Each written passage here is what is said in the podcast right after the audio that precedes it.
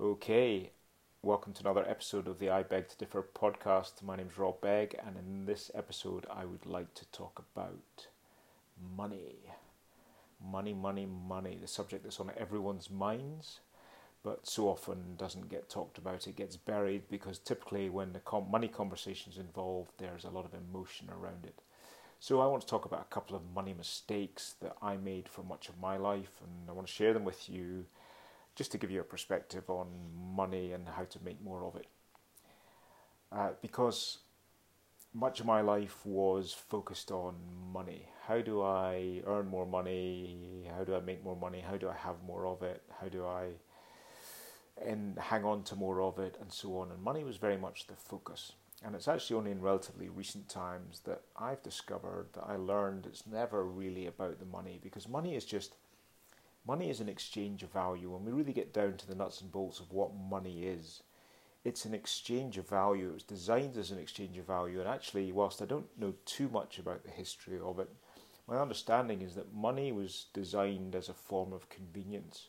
At one time or other, if I wanted to go and buy a cow, I'd have to take with me whatever I was going to to the market or to the person who had the cow. I would have to take with me something that would represent value to the owner of the cow. So I might have traded my three goats for the one cow, or I might have traded 20 chickens for a goat, or three bags of flour for four chickens or a pig or whatever it is. You get the point. It's not it wasn't that convenient back in the day, way back when, for us to just trade and exchange value. It meant, you know, if I wanted to go and buy a flock of sheep, I would have to take you know something of an equivalent value, which may have meant hiring a horse and cart to transport it, and so on and so forth. So money really was designed as a form of convenience, where I could put some coins or some notes in my pocket, which had a, a value, and where there was a common understanding of what that value was. You know, one pound represented one cow, or three sheep or two goats or eight chickens or whatever it was, but there was a common understanding about how one could exchange money for goods. So, money is really just, when we get down to it, it's an exchange of value. And yet, what goes on in the world today is people are out in the world looking for a job that pays them more money.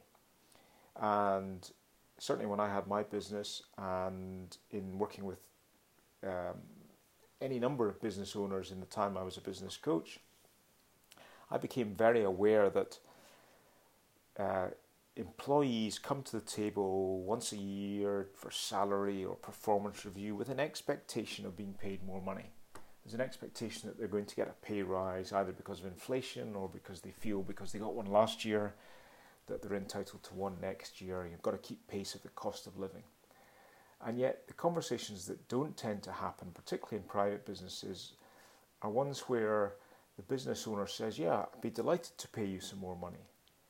I really would. Um, please tell me what you're going to give back to the business, give to me as the business owner, to enable me to pay you more money. How much more value are you going to add for this business? What would you like to do for this business that enables you to add more value so that we can pay you more money? Because in the private sector, what happens is businesses go on paying people year on year more and more money to do the same job without necessarily getting more value back in exchange. So, irrespective of what side of the fence you're on, maybe you're an employer with a team of people, and maybe you're on the other side of the fence and you're an employee, but my encouragement would be to go into these negotiations, to go into conversations, whether it's with uh, staff or with your boss or even with customers and people on the outside and understand that actually if somebody's looking for more money, you're perfectly entitled to ask them what are they going to give you in terms of more value. And if you're an employee, go into the conversation saying, I'd really love to add more value for this business in a way that you can measure and is recognized so that you can pay me more money.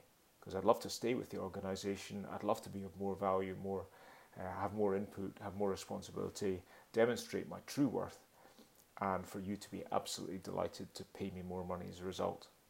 Likewise, when we're going into negotiations, perhaps with our customers, and customers these days, they're, they're on one level, they're trained to ask for discount, but when when they're asking for money off, I think we're perfectly entitled when we're sitting on the supply side of the um, of the equation to say, okay, well, I'm happy to look at taking some money off the price.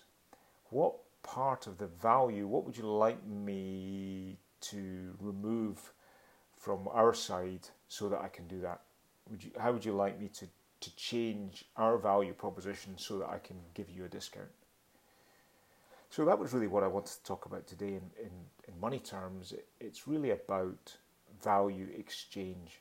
And there's a law of compensation, which I may have talked about in a previous episode, but I'll repeat it again because I think it's so important. And it's based on three key things the need for what you do, your ability to do it, and the difficulty there will be in replacing you. And the great thing about that is the need for what we do is typically externally driven. Externally driven. We don't need to concern ourselves with that. The need for what we do is invariably existing already.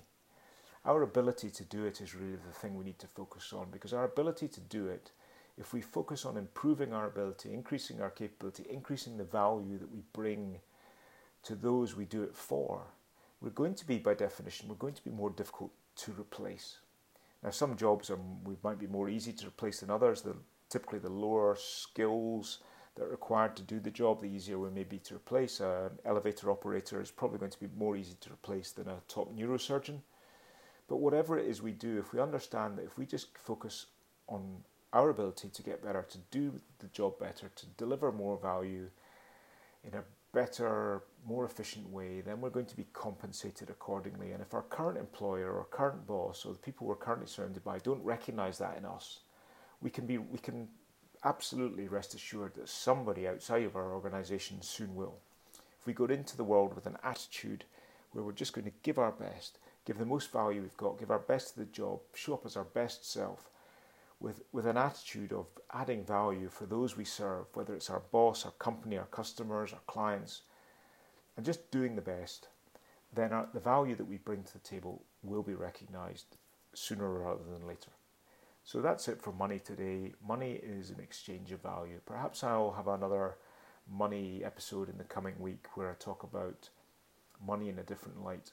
What what it, what is it about us that impacts our relationship with money, our ability to earn it, how much of it we save, how much of it we spend. Because there are plenty of people that don't earn very much that always seem to have lots of money.